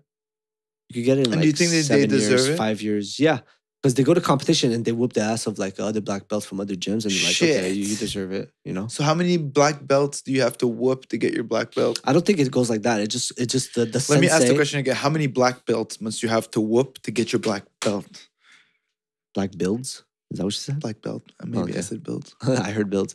Um, yeah, it really depends on the sensei or the OG or the master. Or Are the, there the- the people head that, like, instructor. Are there people that give like okay, toss them th- around? this is the thing about jiu-jitsu, okay? You could go at a um a soccer mom jiu-jitsu uh, class where they give you, they, they, they hand out black belts because you've been there for like eight months, you know? It's like, good job, Lemmy boy, you got your black belt. Yeah, yeah, yeah. There's gyms like that. There's like Fugazi gym like that, and then there's like real, real gyms, you know. So there's there's two different breeds of jiu-jitsu gyms, you know. There's the fake So- shit. And the, is there like um a uh, or uh, an organism that, that takes care of like making sure that the black belts are No, actually black not, belts? not necessarily. Why not? That, I feel that's the thing that should happen. But but there's no metric to be like, oh, this guy's officially black belt. It's just that somebody believes that you're good enough to, you know, beat other black belts. Like I'm sure like there's footage of like black belts getting whooped by purple belts. Yeah, there is. Like uh we, we yeah, like I, I I fought a black belt for my jiu-jitsu channel and like uh, you know, like our gym was more experienced than their gym. I could tell that. Cause usually a black belt could would run through me. Like like I a part of me felt like I was just gonna get destroyed on camera and like not publish the video. You know? but it was a draw. So I was like, yo, a draw for me is a win. You, know? got to draw with the I- black I got from another a, gym. a, a soccer mom jujitsu. a soccer mom jiu-jitsu, you know, black, you know. gym. Yeah. Shout out Andrew, man. Forgive me, but um, yeah, Yeah. should have whipped me though. He should have whipped Yeah. me. Maybe do you think maybe he went easy on you because he knew the camera was on? Maybe some, some some people could argue that, but you guys could watch the clip on my YouTube channel, Sam man. Shameless plug. Um, yeah, maybe he went easy. Maybe uh, I am more voluptuous and muscular than people Yeah, think. maybe you're just a real man. Maybe, yeah, maybe I was younger and the age difference. I don't know. So you stopped va- vaping because you're like, yo, I- I, can't, I can't. It's not that I stopped vaping. My vaping ran out the last night. Ah, the truth come out. The Yeah. truth come out. I want to come out as this like super disciplined per- Yeah, person, yeah. but I did flirt So with the I was idea. wheezing a bit. I did flirt with the idea of doing sober, sober, gang, gang, gang until June first, until the, the music festival start. Because there's nothing I love better than drinking at a music festival, bro. Yeah. And it's fucking beautiful, like Osheaga whatever, and like it's magical. And there's like a girl in a mermaid costume, not mermaid costume, but like, like with barely anything on, that just pulls up next to you out of nowhere while you're listening to music. Mm. Just so beautiful, Mhm. magical And moments. you like Corona. yeah, pretty much. Um, I don't know, man. In Montreal, we live for that summer moments. Like, there's like two months of magical moments of like summer in Montreal, Yeah. and we suffered the whole year for Yeah. those magical summer. Like right now, if I open the garage, I'm like, yeah, guys, people that are listening to this, man, uh, we appreciate you for joining us. But yeah, we we have to conquer uh, snowstorms, Haters. lockdowns, haters, uh, self esteem issues, confidence issues, self consciousness. Um, what else? Um, Uh, vaping addiction. vi- ad- ad- addiction, uh, self confidence. self confidence again. To pull up here and put on a good show, man. So if you're enjoying yourself, please consider subscribing. And uh, yeah, okay. What else do you guys want to talk? Shameless plug. No, it's fine. It's fine. You can do this with those plugs. It's the pool boy What. What made you feel like, oh shit, I'm ready to do a podcast? Is this your first podcast? This is my first podcast, and I was like, you know, might as well start with the most controversial podcast in Canada. Yeah. Thank you. for It's gonna saying be that. smooth sailing Yeah, exactly. from now on. Did Yeah, you? Uh, uh, did, did, did a part of you watch this and be like, I'm surprised these guys are not canceled yet? No. Is it that bad? It's not Is it? that Is bad. it? Maybe I'm just being extra about it. You're But being um, super extra. maybe. Um, we are the most controversial podcast Okay. on the internet, but not cancel worthy. correct me if I'm wrong. I feel like a lot of Canada, unlike the US, likes to very much so follow the norm and everybody's a cookie cutter, well behaved person of society. And if you have opinions outside of that, or if you're on camera, you know, talking shit, talking about taboo topics like drugs, sex, alcohol, I don't know, politics or whatnot, it's like considered like outside the norm. And it might be deemed as Haram. you might be deemed as like the black sheep of yeah. the Canadian online community. I personally feel like a lot of this stuff is amplified uh, through what the media is doing. So, for instance, you see a lot of headlines on social media like, "Oh, this happened and people are offended." Yeah. Right? You see that every Who day. are the people? But then they say you you read the article and the journalist has only pulled up a few tweets. You know, like five tweets of people who are offended, and that is then they make that newsworthy. Because right? five And tweets on television is a lot of tweets, right? Like, Yeah. Yeah, it's a lot of time. It Yeah, feels like it's a lot of people, but actually, maybe there's like a million tweets and only five are considered backlash and they make that newsworthy. Then they post that, and then a huge group of people are going to become polarized because of that news, right? And they're going to be like, boom, a little more to the right, a little more to the left. And then probably going to tweet something in response. Then, boom, another article, and everything gets Yeah. amplified. So, cancel culture and all that stuff, like, I, we make a big fuss about it. We talk a lot about it. I don't think it's as bad. I mean, I don't think people are as offended about everything as we think it is. I think the Mm. media picks those people in the margins, Mm, right? And they yeah. make that margin, like those margins, like the new normal. yeah. When if you actually if you go out in the street, you talk to people, man. Most people are very reasonable and moderate.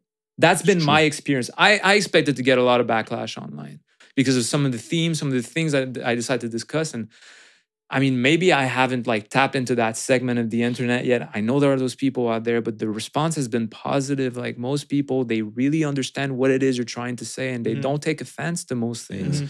you There's know? just something about free form conversation that just like it leaves way to a lot of like uh innuendo and like people um uh, uh see uh hearing things a certain type of way. Whereas like if you edit a video you know you could really choose exactly what you're going to put in there blah blah blah. But sometimes conversations it's like the joe rogan thing when they went into his old podcast like 15 years of podcasting i think and like took bits. I'm like dude this is like free free conversation. Like how much first of all how long must it must have it taken you like to see all that footage? But uh yeah i mean yeah, like the- you said, you when you speak to people in the street, like I feel that culture doesn't really exist.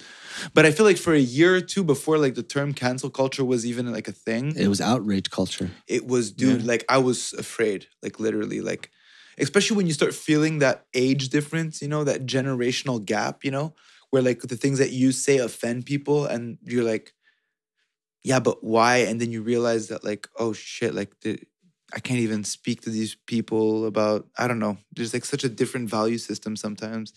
Yeah, it depends. What it depends what you value. Like the whole mask mask days, mandates and policies. Like you're either for it or against it, and then it creates like a massive amount of uh, division and But for, polarizing. but for example, like a show like Euphoria, you know, on Netflix. yeah, did you watch it or no? I haven't watched it. I just heard a lot about it. But like, like apparently it's like you know rich kids getting high and and, and, having sex basically. Not necessarily rich, but high school kids. High know, school kids getting rich, good drugs, looking. sex. It's essentially reflective of the culture and like the online dating and the dynamics that happen in actual in real life rather than this like very well scripted like Degrassi clean cut edition of like a little like cute high school drama. Mhm. No, this Joe, but that's but you see the the generational gap right there. That's the thing.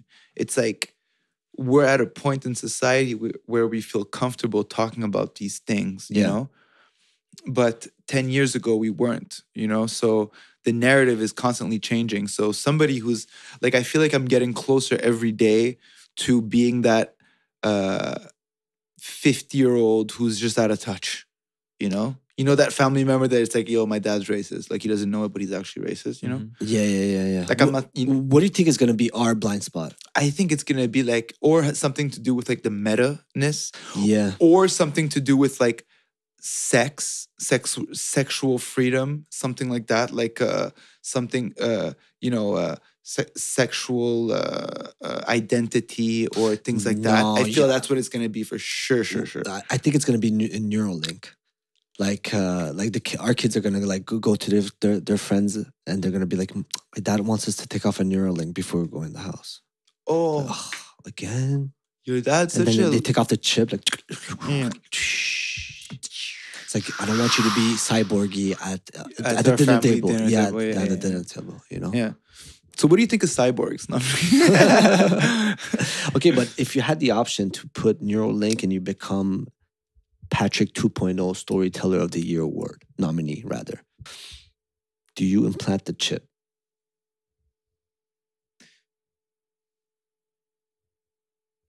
like knowing very well you that they become more take productive. Yeah. But knowing better. that we could take it away at any time. no, knowing that out of nowhere you could have fucking ads running in front of your eyes. Oh, see, that's a good. Yeah. Uh, you just like no, you have to watch. You're like fuck. It's like you're having a conversation with somebody. It's like, uh, yeah. Sorry, man, just watching ads right now. All right, give me one minute. One minute. One minute. yeah. Ah, we're It's almost done. done. All right, cool stuff, man. Yeah, yeah, yeah, Yeah, it's Yeah. a good question because most people would say no, but we're we're only we're already doing that. You know, how many hours a day do you spend looking at your phone? yeah, or No. screens. Yeah, and your phone is essentially that extension of yourself, that brain chip. You have access to information now at the click of a finger, right? A brain chip will only make that process faster. So it's like also if you don't have a phone today, you're li- you're considered like you have a lesser shot. You know, like mm-hmm. somebody with a telephone has way more opportunities. Yeah. Than somebody without a phone. The same way that somebody with Neuralink would have way more opportunities or like optimized, you know, performance. Yeah, or, or like somebody with a social media account. But one of the happiest person I know, one of my best friends, he, he has zero social media. Oh, you mean B? Yeah, That I guy, mean, love beep. that guy, yeah. um, he is one of the happiest dudes I know, and he has so, no social media. Yeah, and, but he's also kind of dumb. You know, no, I'm joking. That's just totally a joke. Um, but at the same time, like whenever I do delete my social medias and I try to go on this like diet of like no no social media, you sincerely feel like you don't exist. Absolutely. I feel like I don't exist. I'm like, where am I? And like face. if like yeah it's sad. I feel like uh i woke up a couple days ago kind of like in a bad mood you know? And then you sent me a text like yo this video went viral on tiktok or whatever like semi-viral on tiktok like one of our clips. And i'm like yay. Like, i'm happy now you know? So it's like i'm literally dependent you know on on the dopamine hit. on the dope But like, but- oh yeah yeah, but exactly. But I told myself that I have to stop doing that because if you fuel yourself with the dopamine of like getting good comments or like your stuff going viral, then for sure you're gonna be affected by the negative. So Yeah. if you accept the positive, accept the negative as well no, but you're gonna get hit also by the negative. So there's gonna be days where you're dou- doubting your your your pursuit of your craft. Someone's gonna be like, "Yo, fuck you, Yo, man. fuck you, brown boy. Man, fuck you, brown boy. Your shit sucks, Shut- bitch. shit- shitty bitch. And I'd be like, you're right. Okay, you're I'm right. like, You're not wrong. You're not wrong, Okay? but we're headed towards greatness. So can you fucking yeah, give me a break. Hey, relax. He's like, yo, I'm sorry, man. Hey, okay, cool. We're getting somewhere. So now. what do you do? do? Do you take the bump, the dopamine bumps of positivity with the negativity, or do you try to stay neutral? Let's go start with Patrick. I here. will answer that question.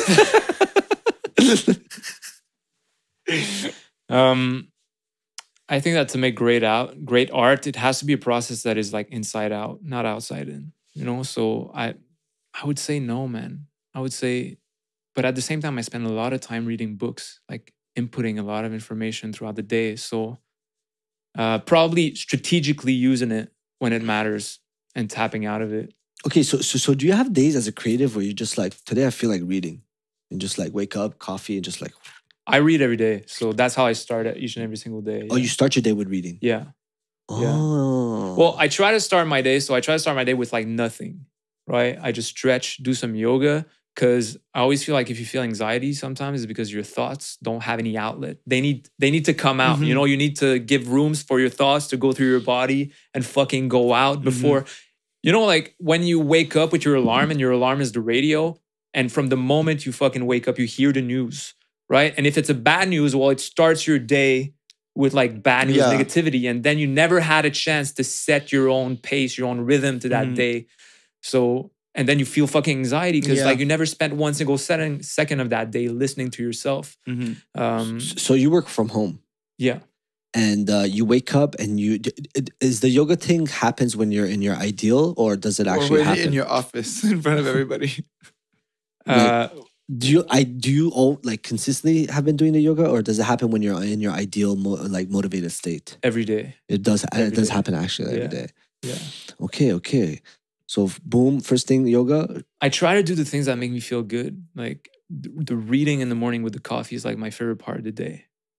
Like i'm gonna start fucking, I'm, I'm gonna switch it up because i was doing my reading at night Yeah. but then i read like three pages i'm like okay those- yeah, dude. When I read, it's during the day, always. Yeah, during the well, it depends what you're Yeah. reading. So that's the thing. If I read, 'cause every morning I read about filmmaking or storytelling, and it motivates me to get to work. Yeah. But if I read Oh. about that before getting to bed, I can't uh, sleep. I yeah. can't sleep because now I'm thinking about Yeah. everything. So I actually read fiction before sleeping because it actually get helps you disconnect with reality. So you forget about your problems, you forget about everybody, you dive into that world, that fictional world, Mhm. and it helps you get to sleep. Uh, but in the morning, I read about what I, what it is I'm pursuing, and it fucking motivates me, and you Yeah. feel like you're learning. You know. okay i'm taking that away from this podcast Yeah, it just makes I'm- you I'm feel like it up. yeah.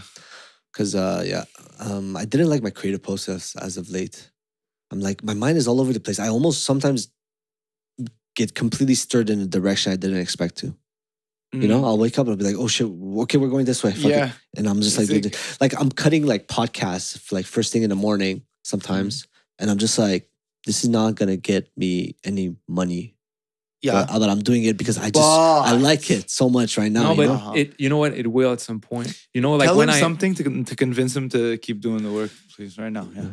Like a goal casting. you know, I think about so. How would you tell? Yeah. uh, inspirational video you know, right my my Jake versus Dana video, right? I made when I had like zero subscribers, yeah. and sometimes I'm like, fu- I look at it now and I think about uh, having a relationship with the UFC, and I'm like, I started with talking about fighter pay.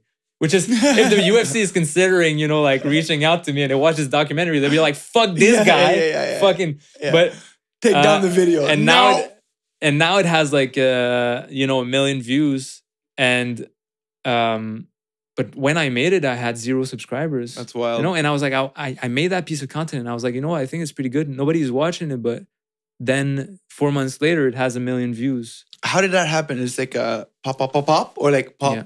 pop, pop, pop, pop, pop, pop.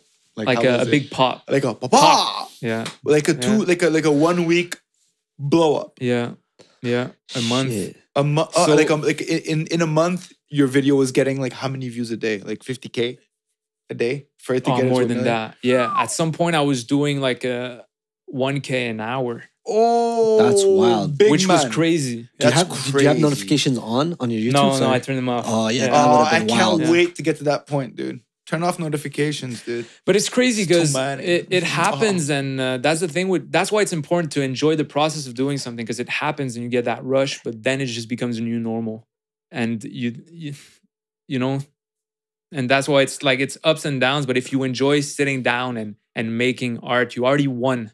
No Sitting matter how many people are watching, if you fucking enjoy sitting down and Yeah. doing what you love, you already won. You already won, especially if you're not fucking starving and you have a roof. Mhm. Like That's a big motivator. Not starving is huge.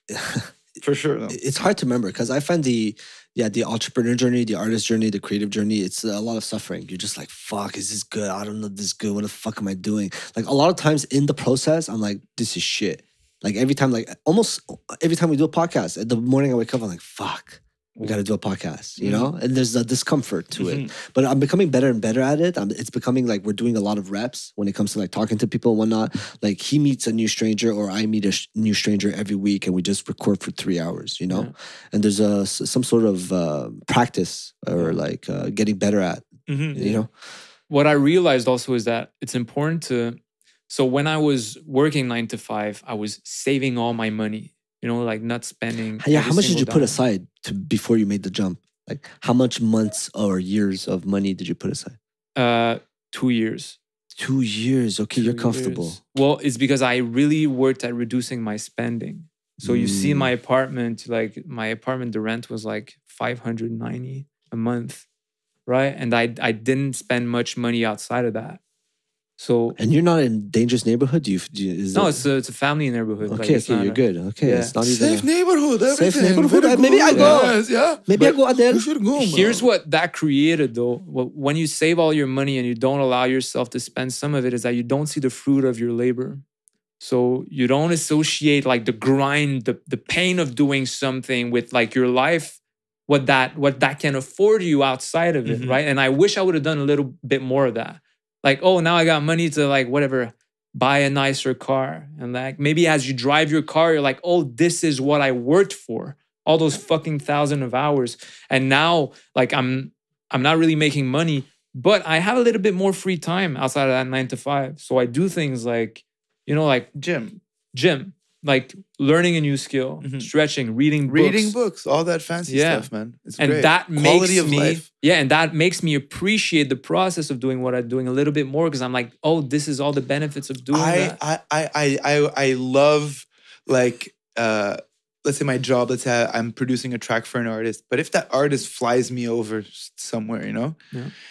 They pay for the ticket, they can bring me, I don't know, LA, let's say, and I go there, they pay for the hotel and everything. I feel like I have a job to do, you know, I'm like living that luxury life, and I'm Yeah. like, shit, I'm that real person, you know, Yeah. like I'm. It's important. It's important to feel like the récolter les fruits de son yeah travail, exactly but there's something weird that happens a lot of us have the mindset that for something to be worthy of pursuit you need to suffer for it it's like if this comes easy it must not be worth it everything of value you must suffer for Mhm. and it's that's that's not really Yeah. the truth, right? It's a martyr way of Yeah. seeing life. It's like this pursuit, if it's worth it, I need to fucking, suffer. Die. The suffering Yeah. gives meaning to the accomplishment. If something comes easy for you, you'll be like, it's gonna decrease its value almost. And you need to fucking take that out of your head.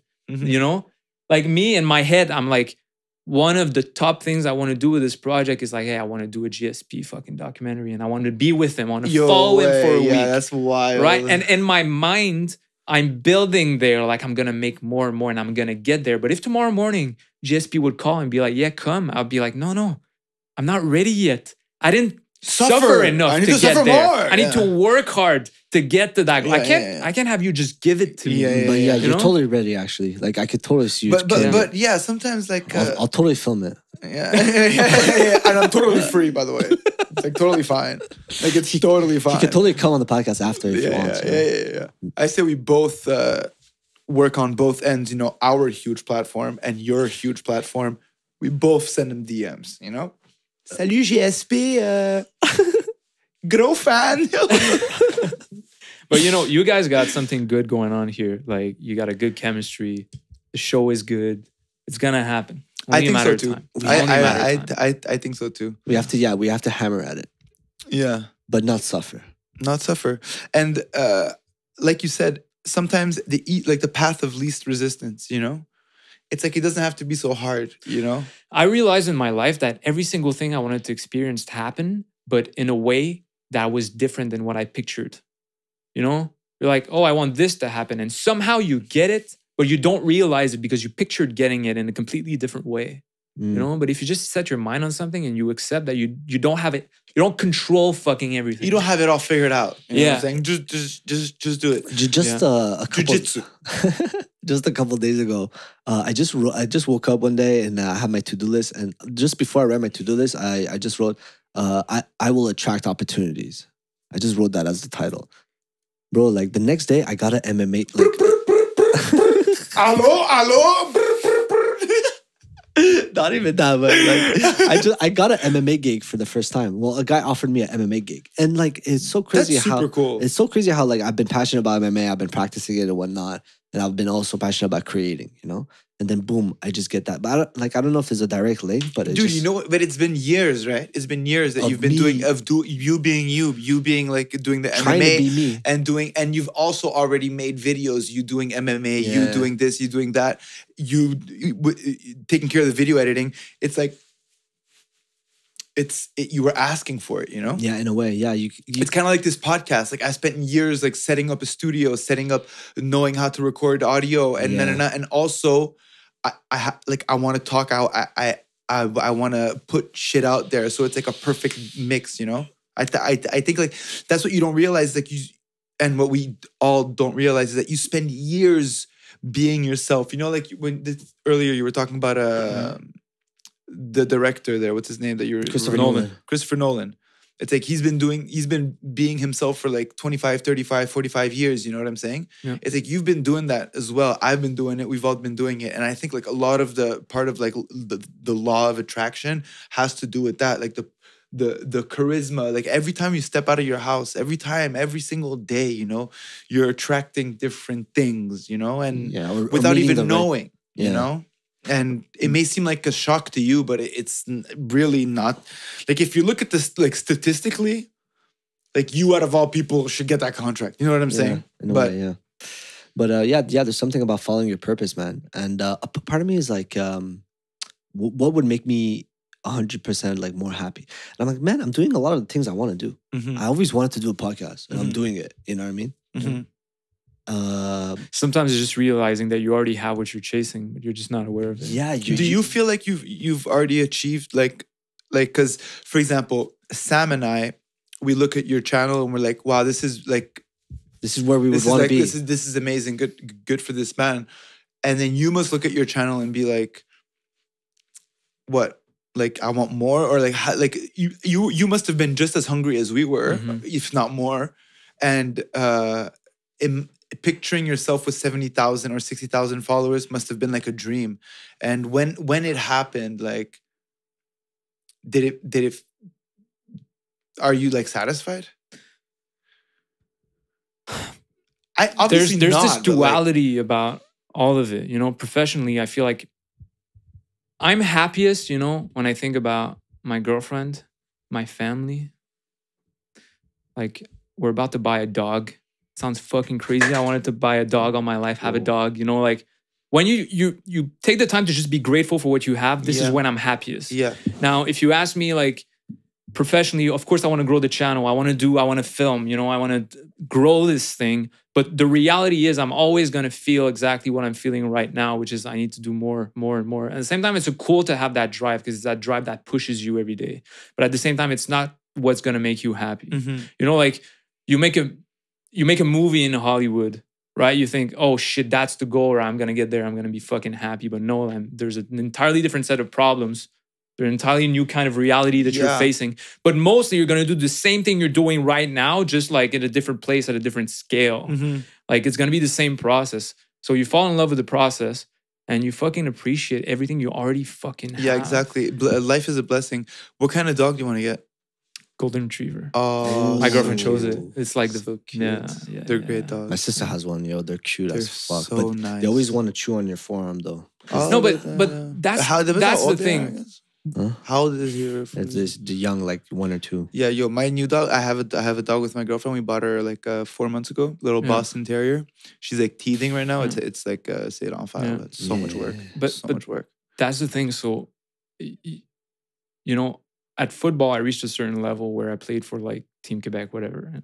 And, a few years back, uh, I was decluttering all my shit and all my pictures, and I had a fucking thing of trophies, right? And like, I threw away my fucking trophies. That's crazy. I didn't. I didn't fucking care about those things that I gave so much importance to my entire life. Like, I'm, I'm gonna get there. Yeah, I'm gonna yeah. be number one. But then there was a newspaper article in that box, and there was that picture of me fucking in a newspaper, but my my grandma and my grandpa were No next to me, you know, in a wheelchair. I was just a few years before they they died, and the smiles that they had, you know, Mhm. like they were just so proud, and I realized that this is, and I fucking started crying when I when I saw the picture because I realized that what you do, it's about who you who's there with you, Yeah. you know, the relationships that you form along the way Mhm. you know and and the the goal is that thing that you have in common that you're getting towards but the relationship around you man that's what you look back at and you're like that's what i miss you know even those Yeah. moments at goalcast that Yeah, we had fun, laughing Yeah. you know and often I, I picture myself at like 90 year, 90 years old you know and picture like i close my eyes i'm like i'm 90 years old and picture that you'd be 90 years old and you open your eyes right now and you'll be like boom 30, Shit, 30 that's again actually crazy to think like that. I've never you're, thought you're of it so that 30 way. again. You look around, your parents are still alive. and then you're like, what have I done to deserve this? yeah, I get a second chance now today, right? And then often my girlfriend is there and I look at her and I'm like, I picture that in the future my girlfriend is dead, Yeah. right? I often oh, think of that. I don't know why. Yeah. Maybe I'm a psychopath, but I often think of the people I love most dying. No, but yeah, But it's, gonna happen. It's a certainty. Yeah, I yeah, a- like it's a coming back to like life is suffering, so it's like your responsibility to find like you know Yeah. happiness. And you know what? Like your career, whatever your fucking goals, you can be 90 years old and find a new career and find a new pursuit. You can always get a fresh start. You'll never get the people that you lost back. You know? Mhm. You will never fucking get that. It's true. And that's when that's when I feel the happiest when I realize that, you know?